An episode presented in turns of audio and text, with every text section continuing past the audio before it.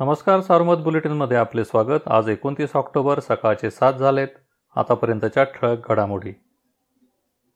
गांजा लागवडीची परवानगी द्या. पुन्हा सरकारकडे कधीही मदत मागणार नाही अशी थेट मागणी श्रीरामपूर तालुक्यातून शेतकरी संघटनेने मुख्यमंत्र्यांकडे केली आहे.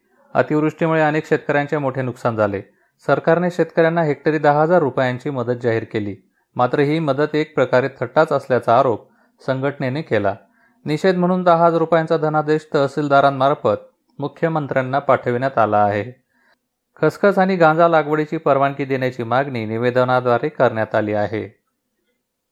करोनानंतरचे जनजीवन वेगाने मार्गी लागले आहे. बाजारपेठा गजबजल्या असून करोनाची भीती दूर सारून नागरिक प्रतिबंधात्मक उपायासह वावरू लागले आहेत. दुसरीकडे करोनाच्या रुग्णात दररोज होणारी घसरण कायम आहे.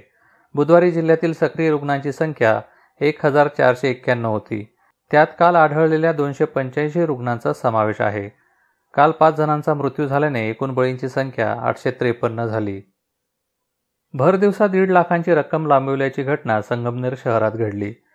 बुधवारी दुपारी हंगेवाडी येथील एक किराणा दुकानदार कामासाठी मोटरसायकल लावून गेले.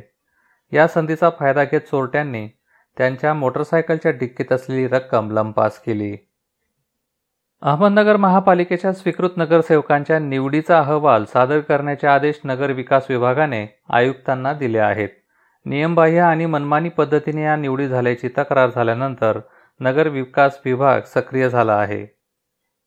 नेवासा तालुक्यातील सोनई करजगाव व अन्य सोळा गावांच्या प्रादेशिक पाणीपुरवठा योजनेवरील महसुली खर्चासाठी एक कोटी चौतीस लाखांची प्रशासकीय मंजुरी मिळाली आहे.